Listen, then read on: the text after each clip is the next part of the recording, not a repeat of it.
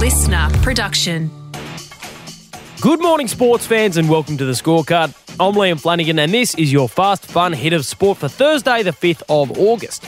Today, we're talking the cricket loss that never really happened, an Eagle says goodbye too soon, and it's green and gold vibes only for the Boomers. But first, to Australia, I'm thankful, and to everyone in Australia because we're just human at the end of the day. So we inspired the whole nation, and that's the goal. Peter Bol speaking to Australia's official Olympic broadcaster Channel 7 last night after he grabbed a hold of his plums and took on the best in the world in the final of the 800 metres. 150 to go.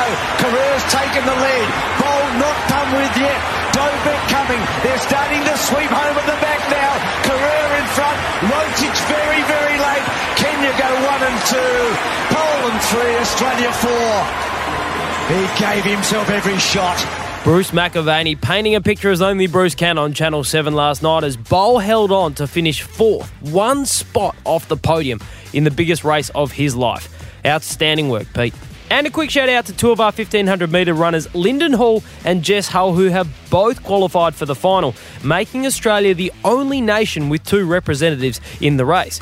Jess even broke the Australian record on the way to qualifying for the final. My last 100 wasn't pretty, but I put myself in it for 1400 metres and I, I come away with the big Q and I'm so stoked to be going to the final. Does ASADA test for helium? Because...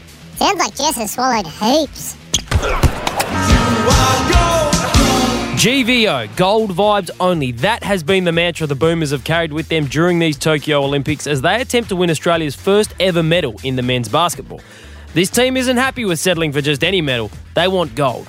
Gold vibes only. But for two of the Boomers, there have been some nice green vibes as well. Yes, the money has talked for Aussie captain Patty Mills, who has signed a two year, $16 million deal to join the big all star three of James Harden, Kevin Durant, and Kyrie Irving at the Brooklyn Nets next year. And as retired Aussie big man and NBA title winner Andrew Bogut told the scorecard, Patty not only had other teams interested in his services, but he'll also be working hard off the court for the Nets. I got a call from the Warriors about him a couple of days ago. They were interested.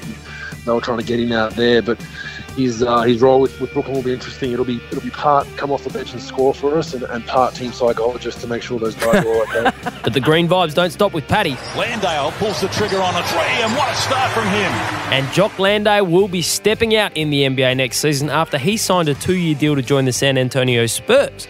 And if the Spurs had any second thoughts about signing the 25 year old MVP of Melbourne United's NBL Grand Final winning series, Coach Gregg Popovich will get a front row seat today at 2.15 when Landale suits up for the Boomers against the Popovich coach Team USA. Because the Eagle has landed for the Premiers in 2018. It was three years ago that the West Coast Eagles last won the AFL Premiership, and for then 19 year old Dan Venables, playing just his 15th senior game of football, He'd done what many footballers dream of their whole careers, with most never even playing in a grand final. The future was so bright. Been in Melbourne the last um, couple of weeks, and while I was there, I, I attended my um, my concussion panel, and you know they've they've come back that um, yeah, I can't play footy anymore and that I need to retire. Venables speaking yesterday to his teammates and informing them that his career at just 22 years of age is over. As a result of a brain trauma injury he suffered in a marking contest against Melbourne in 2019. Obviously, it's not the way I expected my career to go. Um, it would have been handy to have 200 games, best and fairest, and a, and a couple more flags, but. We can't all do that. Venables has spent the past two years rehabbing from the injury that caused several bleeds on his brain and is still dealing with daily symptoms. And while his footy career ends with only 21 games of senior footy to his name, that special one back in 2018 makes him a part of AFL history forever. Number 18, Daniel Venables.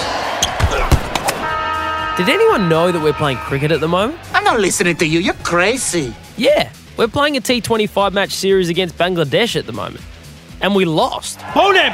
Over! What a moment for Mahmudullah Riyad. What a moment for this team. What a moment for Bangladesh. For the first time ever on the T20 international stage, we lost to Bangladesh. Admittedly, we're down on troops with plenty of first team players unavailable for the tour, but chasing a meagre 132 for victory, we didn't get off to the greatest of starts, losing Alex Carey with the opening delivery. Yeah! Bangladesh! And while Mitch Marsh did his best to keep us in the contest, we fell 24 runs short. Why are you smiling? Because even though we lost, no one saw it. Negotiations between the rights holders and Australia broadcasters broke down before the series. It is the first blackout of an Australian side's tour in 27 years. So why am I smiling? Well, if Bangladesh beats us in a T20 series but no TV cameras are around to broadcast it, did it really happen? And that is your Fast Fun Hit of Sport for Thursday, the 5th of August. Don't miss the Boomers taking on Team USA for a chance to guarantee their first ever Olympic medal.